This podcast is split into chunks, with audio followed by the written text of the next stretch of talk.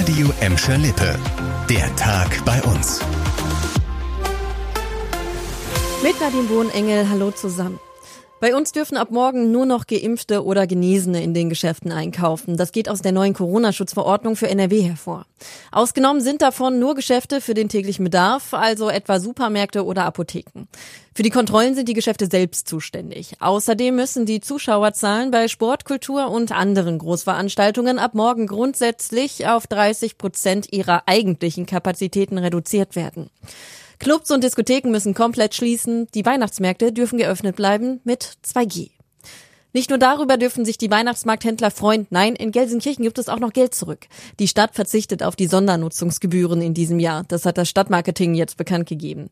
Der Erlass der Gebühren soll die höheren Ausgaben der Händler für Hygienemaßnahmen und Personal ausgleichen, die durch die Corona-Pandemie entstanden sind.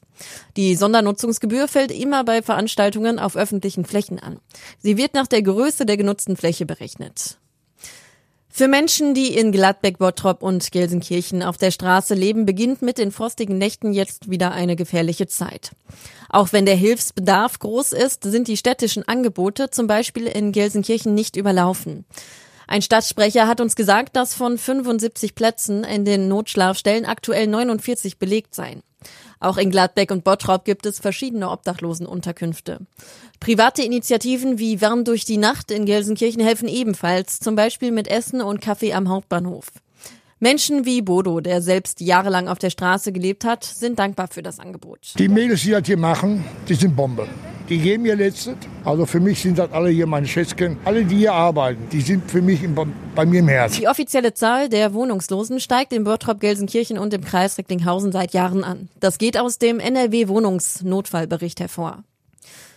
Ein Autofahrer aus Gelsenkirchen ist mit über vier Promille Alkohol auf der A2 bei Hannover gestoppt worden. Der 45-Jährige war gestern Morgen Polizisten aufgefallen, weil er mit seinem Auto Schlangenlinien fuhr. Beim Aussteigen habe sich der sturzbetrunkene Mann am Wagen festhalten und von dem Beamten gestützt werden müssen, heißt es im Polizeibericht. Sein Führerschein und der Autoschlüssel wurden sichergestellt. Der Gelsenkirchener musste eine Blutprobe abgeben und bekam eine Strafanzeige. Das war der Tag bei uns im Radio und als Podcast. Aktuelle Nachrichten für Gladbeck, Bottrop und Gelsenkirchen findet ihr jederzeit auf radio und in unserer App.